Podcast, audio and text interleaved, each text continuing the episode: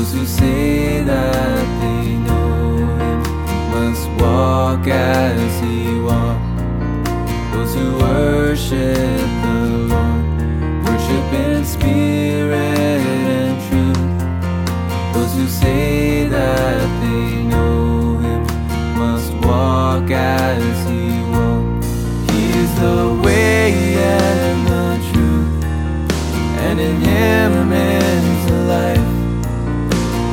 obey His word, then we walk in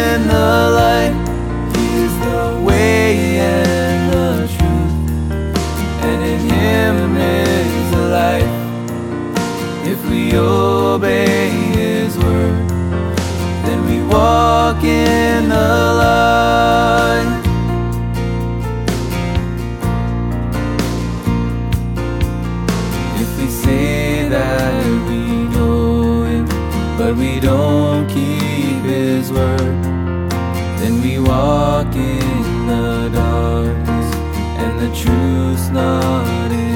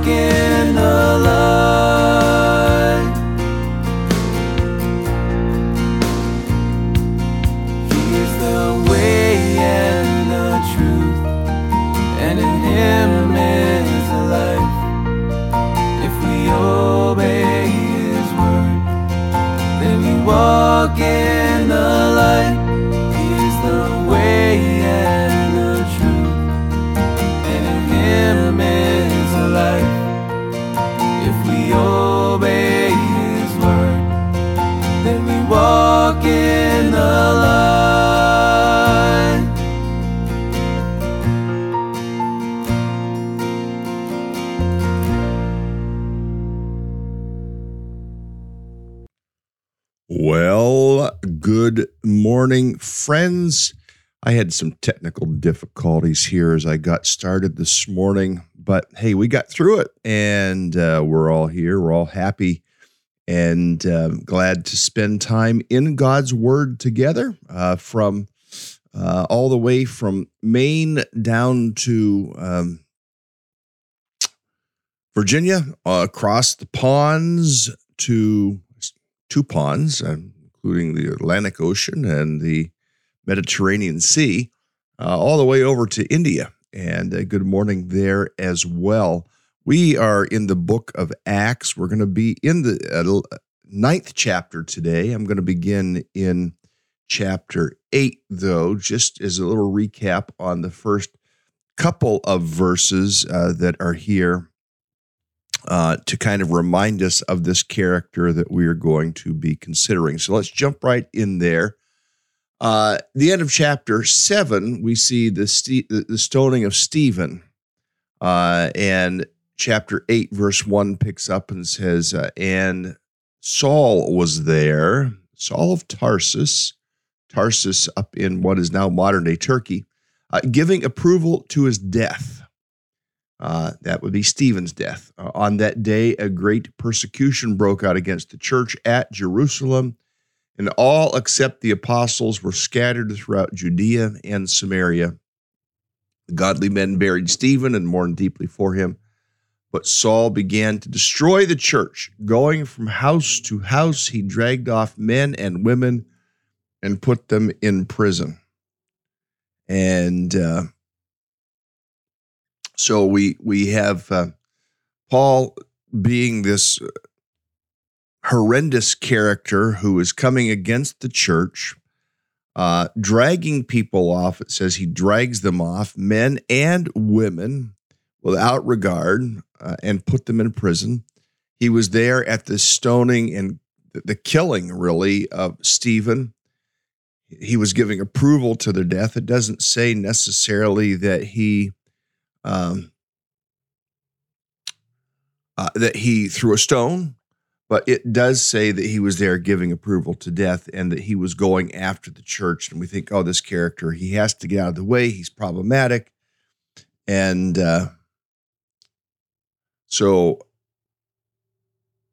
you would think all these negative thoughts. And, and we can tend to go down the, the road of negativity about people like Saul, people who stand against the gospel. We need to pray for them because as we turn over to chapter nine, we are going to find that um, God can reach into the soul, God can reach into the heart.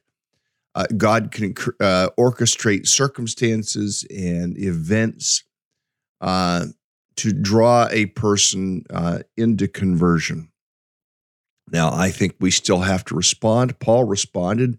He could have rejected, he could have kicked against the goads. We'll get over chapter 9 here in a moment and see just exactly what happens.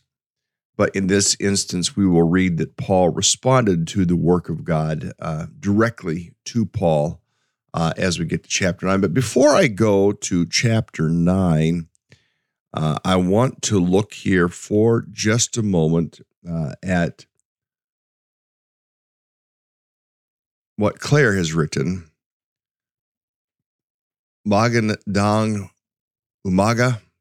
Did I even get that close at all? That's uh, Tagalog uh, for good morning.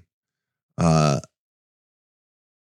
Magandang, Magandang Umaga.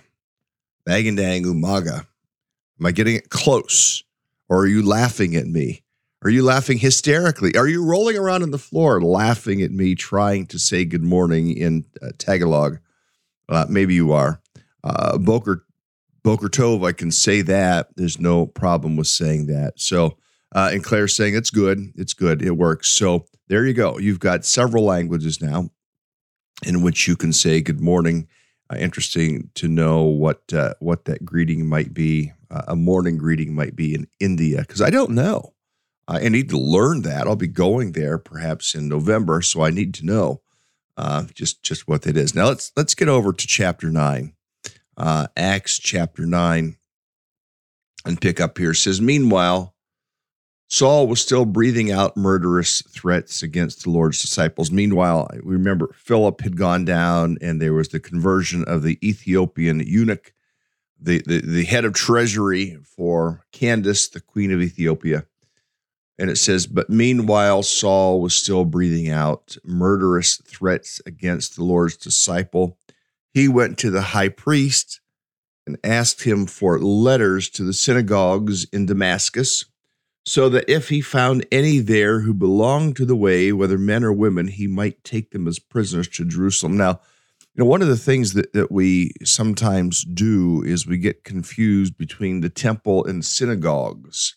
There's one temple, but many synagogues. And uh, uh, I, I was happened to be in some different uh, one uh, um, version uh, a, a, model, a full scale model, actually, in Nazareth, the Nazareth village, giving the sense of what a synagogue might be like. Some were maybe a little larger, some a little bit smaller, but basically, you walked into the center court, uh, the, the center of the the room, if you will, and all around the outside, the back, and, and the, the two sides, there were benches where people would sit and they'd listen to the reading of the scrolls uh, or listen to the dialogue, listen to the teaching. Uh, and that's what they did in the synagogues. And there was always a priest uh, over the synagogue. So Saul was breathing out murderous threats against the Lord's disciples and, and asking for letters to the synagogues in Damascus so that uh, if they found any there that belonged to the way, whether men or women, he might take them as prisoners to Jerusalem. And, and you can see that there in the text. Um, I Just want to look up something real fast here to share with you.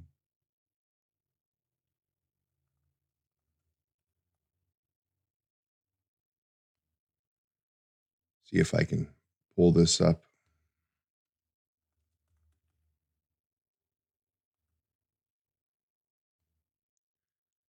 There we go.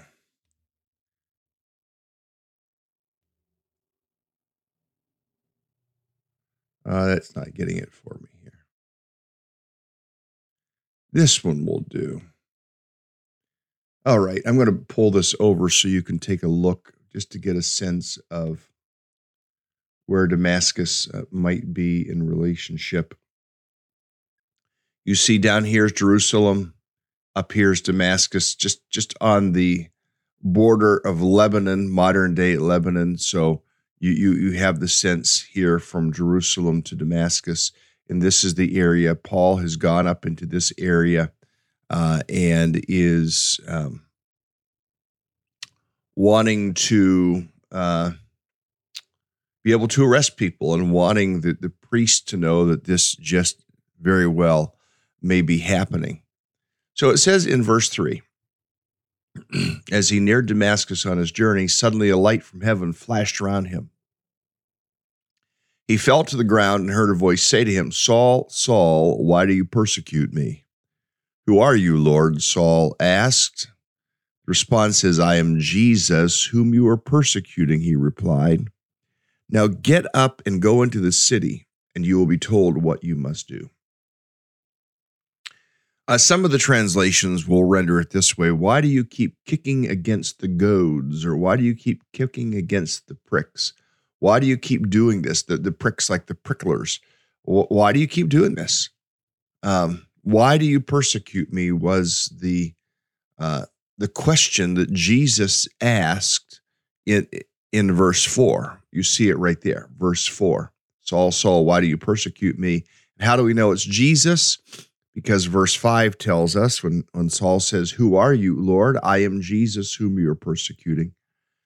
Now, we don't know whether Paul had perhaps been witness to some of Jesus' teaching. We don't know. He may have been. Um, he may have been a, a, part of the Sanhedrin. Uh, he was uh, among the elite, actually, of uh, the, the, Jewish ruling class. Um, we know this as you read in Philippians chapter 3, where Paul gives his pedigree uh, and Yes, let me share this with you.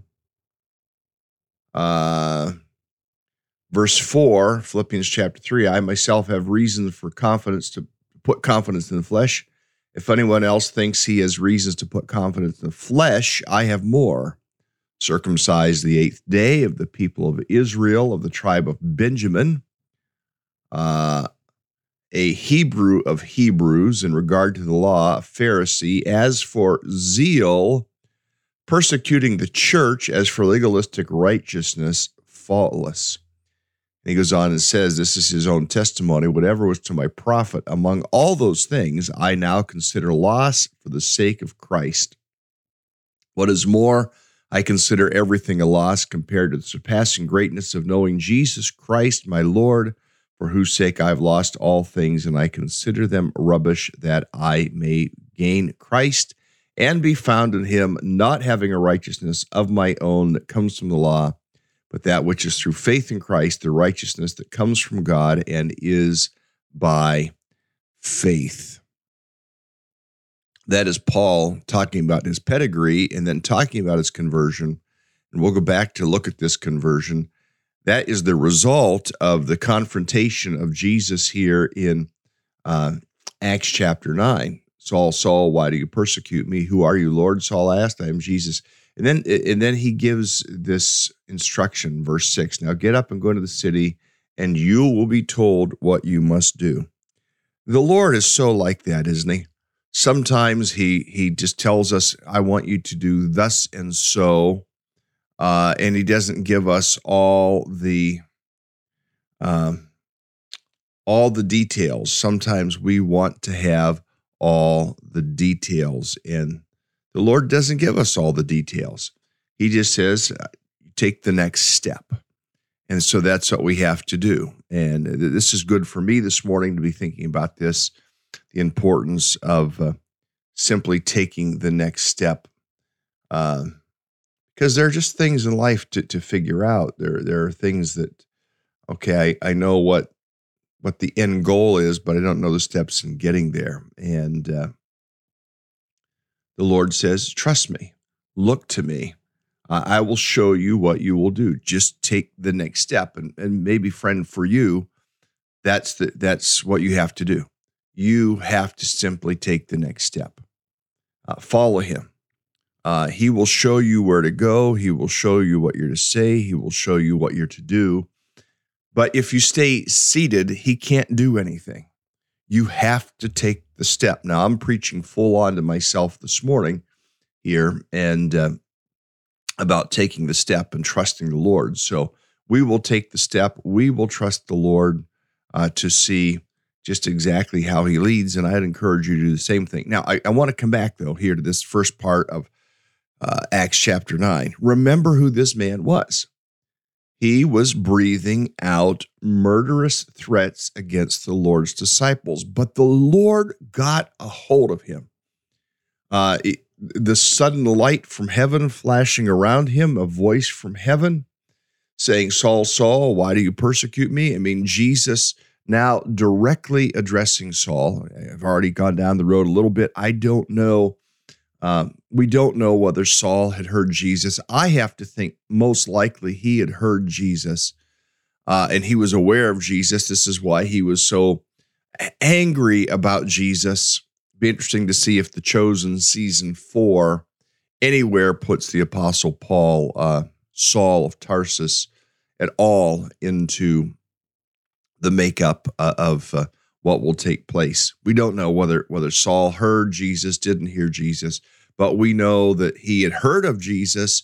He was aware of all the trouble that the gospel had brought to to the Jewish sect, uh, and was standing against it violently. Uh, and God got a hold of him. Now, what what if Saul had said, "Well, Lord, whatever, I'm not going to follow you." I mean, do we have that prerogative? There are those who believe so vehemently in election uh, in the sovereignty of God that, uh, you know, everything will happen. Everything that happens is, is under God's directive. So when I sin, is that under God's directive? Or when I fail to do what the Lord wants me to do, is that the Lord's directive? What I'm, what I'm talking about is the reality there is the sovereignty of God and there is the free will of man. And the things that God determines must happen will, in fact, happen. Nothing can thwart his plan, nothing can thwart his sovereignty. Uh, what about when you make a, a, clerical error? What if you make an error in judgment? What if you make a mistake in in in, some gross error in, in estimating something and, and you have to pay the penalty for that. Is that the Lord's fault or is that man's fault? I'm just bringing the tension of, of the reality that I believe in the scriptures. We read both about the sovereignty of God and the free will of man. And the fact of the matter is, I do not believe that God's will can be thwarted, that what God wills, determines will happen, will in fact happen uh, and that might be the case here with the Apostle Paul. Uh, is it possible that, that the Apostle Paul could have said, Well, no, Lord, I, I'm going to keep doing what I'm doing. I'm not going to respond to you. But yet the Lord came to him with such clarity, in such a powerful way, such a demonstrative way in this bright light. Uh, verse 3 says, A light from heaven flashed around him was it like lightning? We don't know. We just know that it was a bright light flashing around Paul and that Paul had this experience and heard this voice and got these instructions. It's written for us in the text. Now let's continue on. Verse 6 says, Now get up, go into the city, and you will be told what to do. The men traveling with Saul stood there speechless. They heard the sound, but they did not see anyone. Saul got up from the ground, but when he opened his eyes, he could see nothing. So they led him by the hand into Damascus. and um, so he he he's led into Damascus. I've already shown you that Damascus is far north of Jerusalem. Saul is probably has pro- probably traveled uh, south uh, from Tarsus and is down in the region of Damascus, uh, perhaps, uh, or is traveling north from Jerusalem up to Damascus. But we know he's going to Damascus. Um, in fact, let me back up in the verses. Maybe the text actually tells us.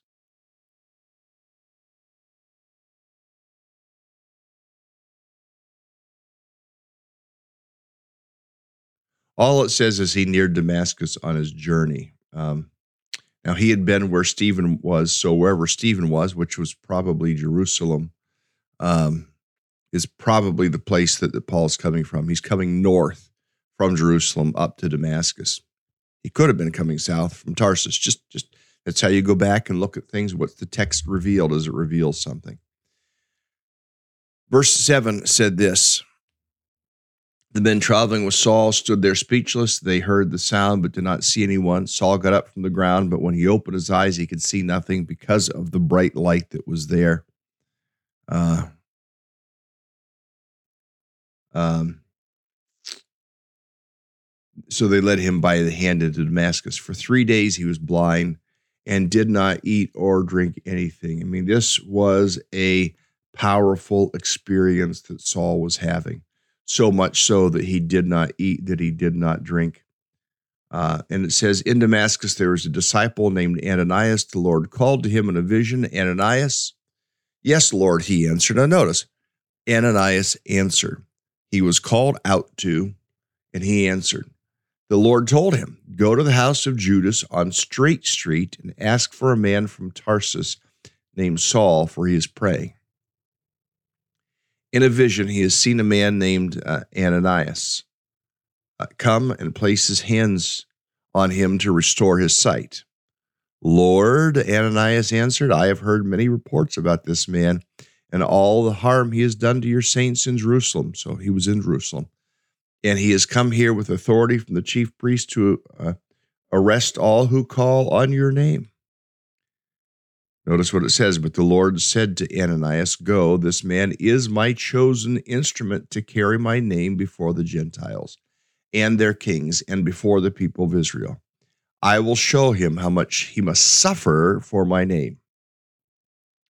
Then Ananias went to the house and entered it, and placing his hands on Saul, he said, Brother Saul, the Lord Jesus, the Lord Jesus, who appeared to you on the road as you were coming here, has sent me so that you may see again and be filled with the Holy Spirit.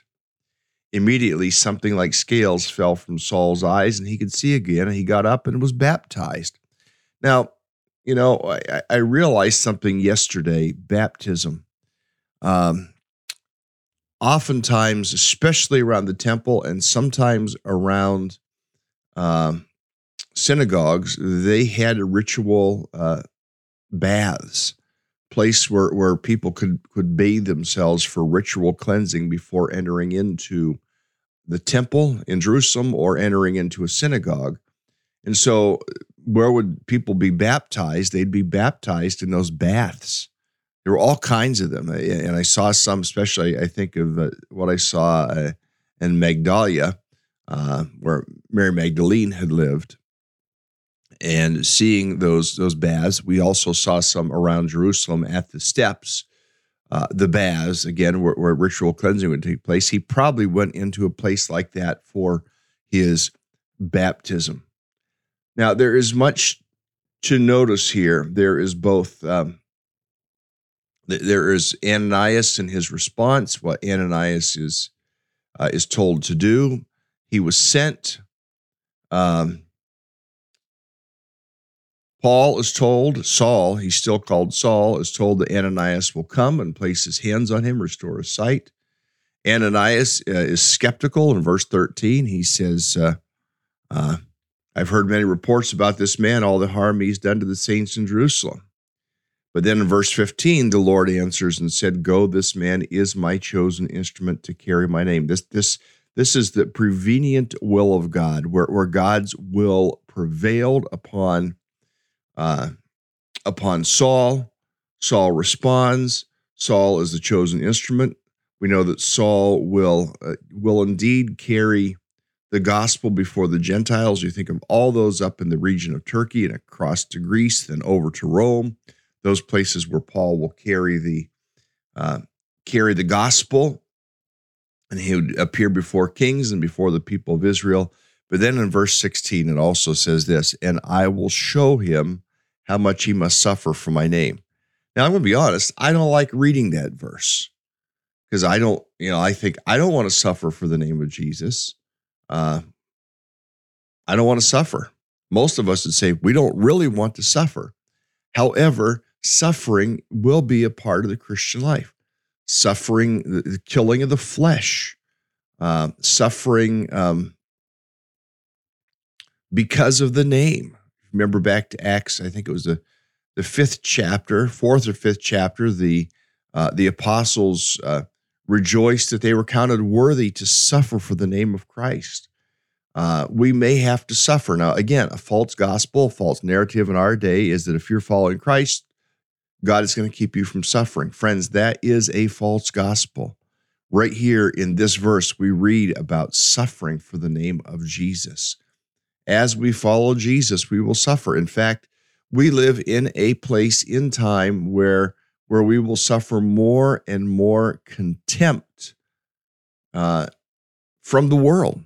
The world is becoming less and less and less friendly to the gospel. Now, there are people who are responding to the gospel, uh, and there are people who are resisting the gospel, and, and the world is becoming less and less and less friendly to the gospel. We may, in fact, like the Apostle Paul, have to suffer for the name of Jesus.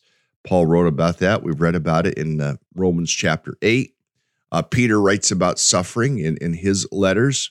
Jesus said that we would suffer persecution and that there would be suffering, but nonetheless, take heart, I've overcome the world. So we know that suffering is a part of the equation.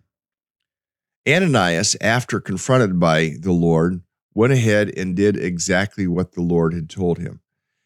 Says in verse 17 Ananias went to the house, entered it, placed his hands on Saul, and said, Brother Saul, he had been told that um,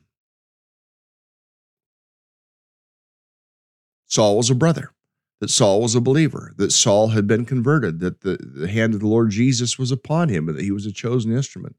So, brother Saul, Jesus, who appeared to you on the road as you were coming here, has sent me that you might see again and be filled with the Holy Spirit. And we know what happens. Immediately, something like scales fell from Saul's eyes and he could see again. Now, the, the narrative continues. After taking some food, he regained his strength, and Saul spent several days with the disciples in Damascus. At once he began to preach in the synagogues that Jesus is the Son of God. All those who heard him were astonished and asked, Isn't this the man who raised havoc in Jerusalem and among all those who call on his name? And hasn't he come here to take them as prisoners? Yet Saul grew more and more powerful and baffled the Jews living in Damascus by proving that Jesus is the Christ. This is Saul proclaiming the gospel um, strengthened by Jesus, the, the gospel, all that all that he knew from all of his Old Testament, his Old Testament training, his First Testament training, and then his encounter with Jesus, he was absolutely convinced uh, and, and, he was able to baffle even the Jews. It's interesting as you read verse 22, you kind of hearken back to Luke chapter 2, I think it's verse 52, where it says, And Jesus grew in wisdom and stature and favor with God and man. Now, here we see Paul growing more and more powerful uh, in his ability to proclaim the gospel. Now, what is the net effect of this? The net effect of this is the very thing that, that we read about. I think it was in verse 17, where it says, After many days had gone by, the Jews conspired to kill him. But Saul learned of their plan, and day and night they kept close watch on the city gates in order to kill him. But his followers took him by night and lowered him in a basket through an opening in the wall. This is in Damascus. And what did he do? He went back to Jerusalem. I'm going to stop there. I'm not going to continue on. We will uh, we we will pick back up from from here tomorrow uh, at verse 26. But to think about how the Lord can get his hands on somebody as he has uh, the Apostle Paul here is quite uh, quite quite remarkable. I do see some comments. Uh, true repentance, like Saul, produce change lives. If someone says they're saved but no change, uh, or weeds among the wheat, or the son of perdition, like. And I, I you know, I'm not going to be that strong yet, uh, because some the fruit will bear its way out. And Jesus said, "You don't pluck up the weeds; uh, you you leave the weeds among the wheats." The plucking will be for the Lord to do. Jesus says that clearly in a parable. But here's here's a question for you in in, in thinking about uh, this, what you're saying. What about your own kids? What about uh, your own family members? Um, sometimes it is easy to to state theological positions until we put our own uh, own people in in those places. Uh, and yet, what you're saying very well could be true of them. Uh, could could could we have among us within our own families our children be sons or daughters of perdition? Uh, could our own children be weeds? Um, we pray not, but yet this comes rather close to home. The the the, the, the irresistible grace is grace always irresistible? It's a great term. It's a great phrase somebody came up with. Uh, but but is it always irresistible? Uh, now, again, if if God has elected that somebody will respond because He has designs for their life, like He did the Apostle Paul, His will will prevail. But what about what about others? I mean, these are things you wrestle with. There's theological positions, and then then there's watching things play out uh, in life, and, and you have to bring the two together. How does the theological position come together with, with what we see playing out in life? Ultimately, we choose a theological position, but we have to be so careful because we are quick to create theological positions without the full scope of Scripture, and Scripture brings attention to these things. Scripture does bring attention to the sovereignty of God and to the free will of man and that tension holds things in, just as God wants them to be. At least that is my my take on that, and it's something we really have to wrestle with. Uh, it, some would talk about everything that happens is under the sovereignty of God. Okay, so when I sin, is that God's sovereignty? So does that mean that God is uh, at fault for my sin? We we still have uh, human responsibility and human culpability. Yet, nonetheless, the wonderful thing out of this story is the fact that, that God can bring uh, salvation even to the hardest heart. And toward that end, we pray. Lord, it's our prayer that you would draw people to you who do not know you, people whose hearts seem hard against you. Lord, draw them to yourself that they might believe. We pray for our kids, that our kids would, would all be responding to you, would all repent, and would live as as uh, what Claire has said that there would be changed lives in the lives of our kids, the lives of our grandchildren, Lord, the lives of, of family members that, that maybe aren't walking with you. Lord, would you draw people to yourself, to a place of full repentance, true conversion, true transformation, that they would live for Jesus. Meantime, Lord, help us to live for Jesus today. Even in the midst of suffering, help us to live with you and for you and for your glory in Jesus' name. Amen. Friends, that's a wrap for today. We'll pick back up in Acts chapter 9 tomorrow. Have a great day, everyone.